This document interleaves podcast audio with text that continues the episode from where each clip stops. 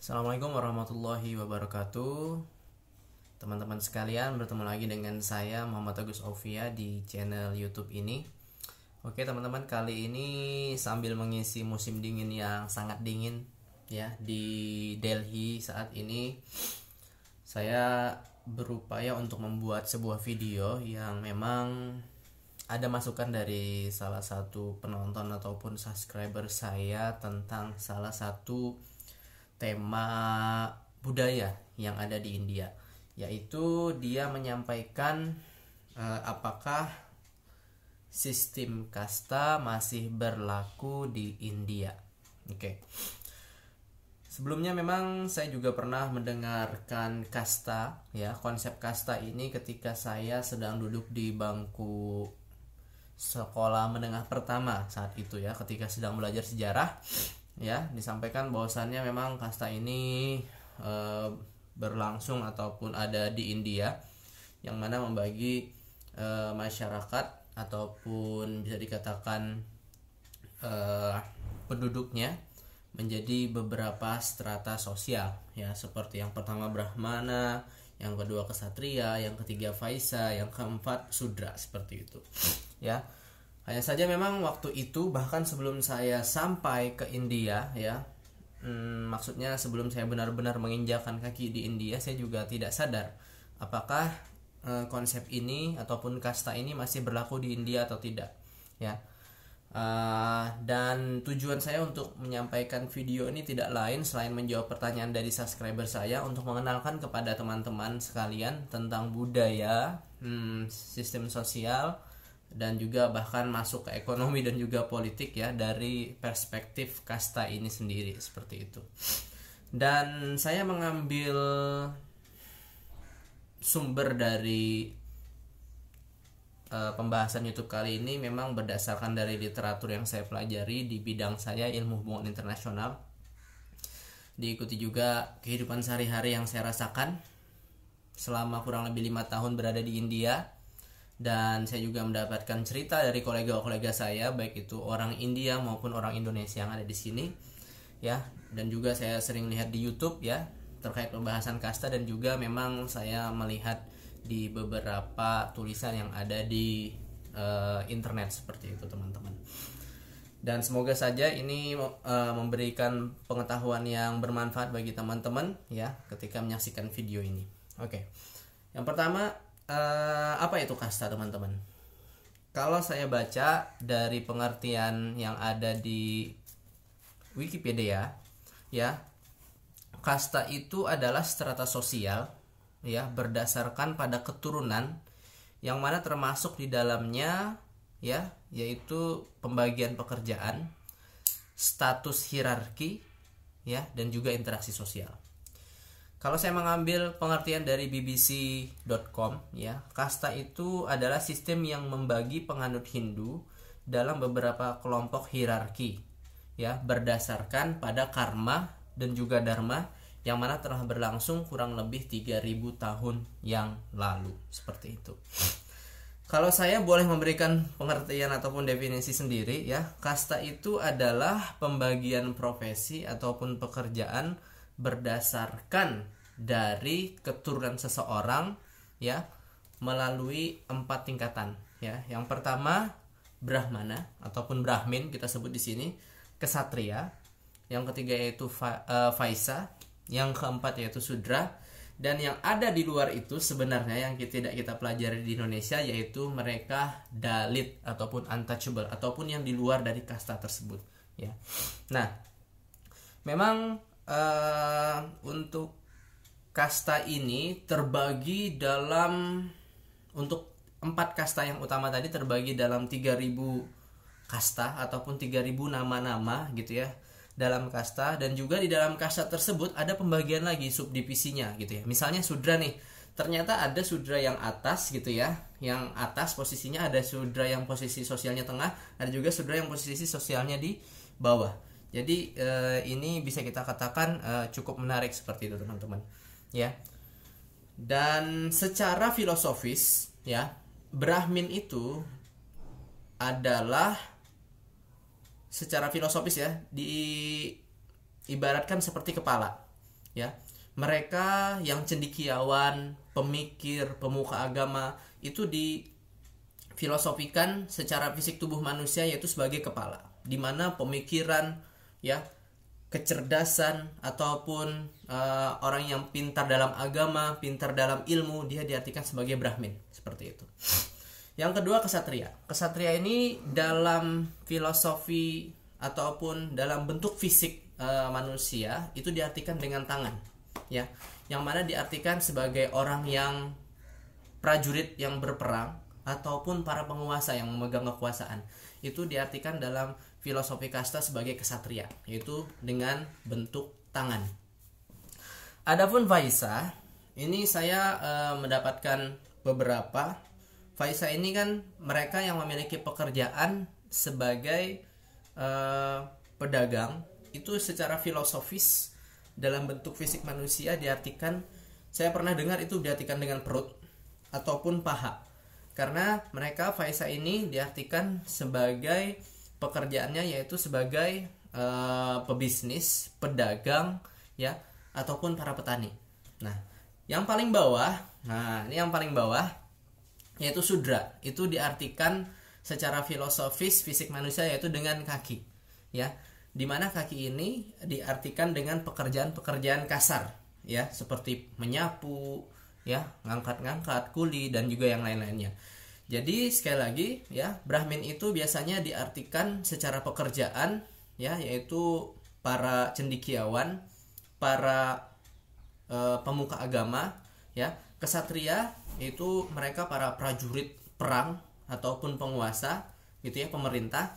Yang ketiga itu faisa pebisnis ya, pedagang ya ataupun juga hmm, petani yang diartikan dengan perut ataupun paha dan yang terakhir yaitu kaki sudra itu sendiri yaitu pekerja-pekerja kasar seperti itu teman-teman. Nah, ada pertanyaan seperti ini, bagaimana kita mengetahui kasta seseorang, teman-teman? Sebenarnya caranya mudah teman-teman. Untuk mengetahui kasta seseorang itu bisa kita ketahui dari ujung nama seseorang ataupun surname-nya. Nah misalnya, misalnya nih ya. Nama saya ini Muhammad Agus Aufia Nah Aufia itulah surname saya. Kalau di India untuk mengetahui saya tahu beberapa nama yang bisa dikatakan memiliki kasta tinggi seperti Sarma ujung namanya nickname uh, surname-nya. Sarma atau seperti Pande ya itu kasta Brahmin. Ataupun juga seperti nama siapa ya? Misalnya apa nih? Sahrukan saya pernah dengar kalau misalnya Khan itu kesatria kastanya teman-teman tapi saya kurang tahu juga apakah benar atau tidak. Nah, selain kita mengetahui dari ujung nama itu, ya sebenarnya kasta ini juga dikeluarkan dalam bentuk sertifikat oleh pemerintah, ya, karena memiliki banyak fungsi dan masih sangat diperlukan, ya, e, untuk konteks saat ini khususnya dalam melamar pekerjaan ataupun mendapatkan e, sekolah gitu ya. Nah, teman-teman, apa pentingnya kasta? Nah, ini kita ada kaitannya ya Tadi kenapa ada yang namanya sertifikat kasta ya? Apa pentingnya kasta? Ternyata kasta itu sangat berkaitan penting teman-teman dalam pekerjaan. E, yang kedua bisa jadi dalam strata sosial, memang sih strata sosial ya. Yang ketiga masuk ke dalam bidang politik bahkan teman-teman ya. Dan juga saya boleh katakan kasta ini masuk ke dalam semua lini kehidupan, hampir semuanya bisa kita katakan. Dan uniknya ya, kasta ini tidak hanya di jalankan ataupun ada di agama Hindu namun saya pernah mendengar bahkan ya pernah tahu ya di dalam agama Islam pun penganut Islam di India ataupun di Kristen pun juga memiliki kasta-kasta mereka masing-masing. Jadi misalnya di dalam Islam ada nama Khan ya tadi kan Sarukan kan agamanya Islam. Nah dia memiliki nama Khan itu ujung Khan itu sebenarnya kalau tidak salah nah kastanya menuju ke kasta kesatria. Kalau dia misalnya ada kata Syekh Nah, itu dia kastanya berarti kasta tinggi, teman-teman. Nah, uh, jadi memang untuk kasta ini tidak hanya ada di agama Hindu tapi juga ada di agama Islam dan juga Kristen ya bagi mereka yang ada di India. Dan saya boleh katakan kasta ini sangat penting bagi orang India. Boleh saya katakan 80% lah kurang lebih. Itu sangat penting bagi orang India. Mengapa? Karena melamar pekerjaan untuk mendapatkan pendidikan mereka e, biasanya kasta juga menentukan itu teman-teman Kalau kastanya rendah, mereka ada kemungkinan bisa mendapatkan yang namanya kuota khusus. Nah, ada pertanyaan selanjutnya, apa tanggapan konstitusi India gitu ya, konstitusi India terhadap kasta? Konstitusi India secara tegas melarang praktik nah, diskriminasi dalam tanda kurung negatif ya dalam bentuk ya pengkastaan seperti itu ya Bang apa saya katakan diskriminasi negatif karena ada saja orang yang mencoba menolak seseorang kasta rendah untuk bisa bekerja di sebuah perusahaan ataupun di lembaga pemerintahan yang misalnya saja e, banyak di sana orang kasta-kasta tinggi gitu ya. Ada-ada saja penolakan seperti itu.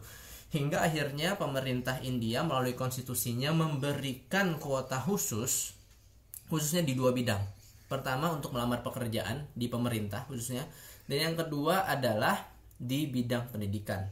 Karena memang boleh kita katakan ya orang kasta rendah tentu tidak memiliki pendidikan, uang, status sosial yang sebaik dari kasta yang lebih tinggi sehingga pemerintah memberikan perhatian yang lebih dalam hal ini. Nah, teman-teman, apakah kasta itu masih berlangsung hingga saat ini?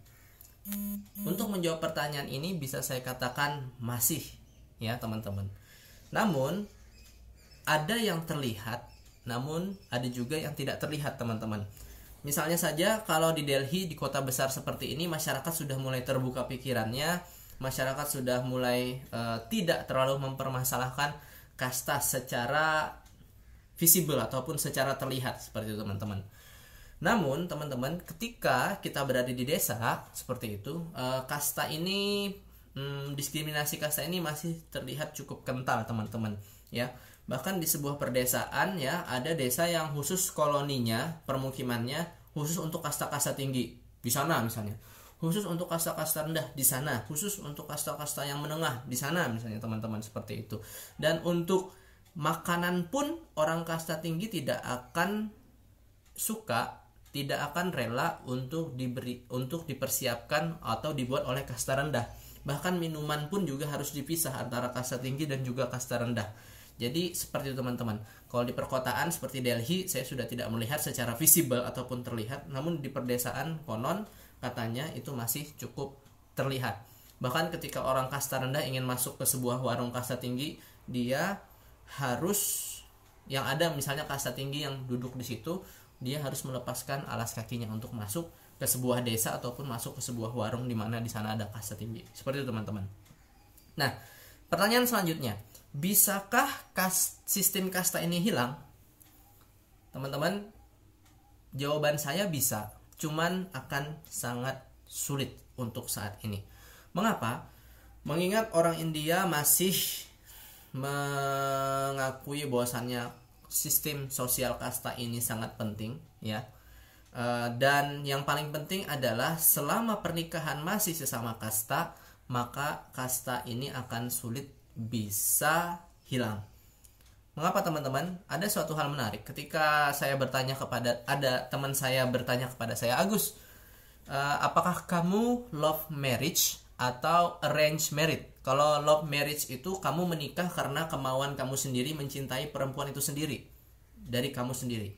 Atau arrange marriage, perjodohan, dijodohin sama keluarga. Saya bilang saya love marriage sama istri saya. Hah? Kata dia. Luar biasa kamu Gus.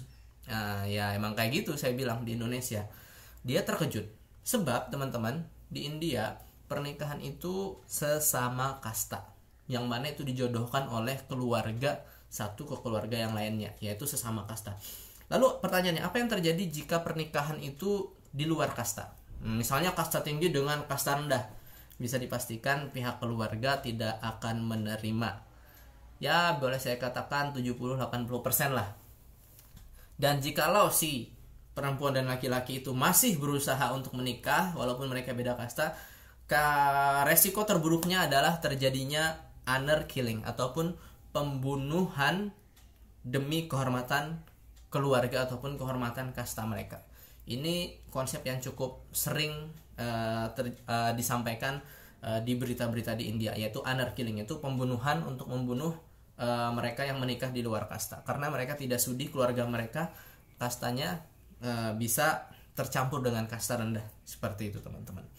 Oke namun uh, mulai ada saya lihat di YouTube uh, ada beberapa memang ada satu organisasi yang berusaha untuk memfasilitasi ya bagi mereka yang ingin menikah di luar kasta ataupun intercaste merit seperti itu.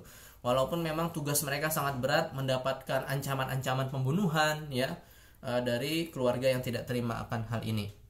Nah lalu pertanyaannya Mas Agus uh, lalu bagaimana ya kalau ada orang asing perempuan misalnya perempuan Indonesia nikah dengan orang India nah kebetulan bisa saya katakan hampir saya temukan orang Indonesia yang menikah di India ini adalah perempuan Indonesia dengan laki-laki di India. Nah uniknya uh, mereka sebentar teman-teman. Kita lanjutkan saja ternyata mati lampu.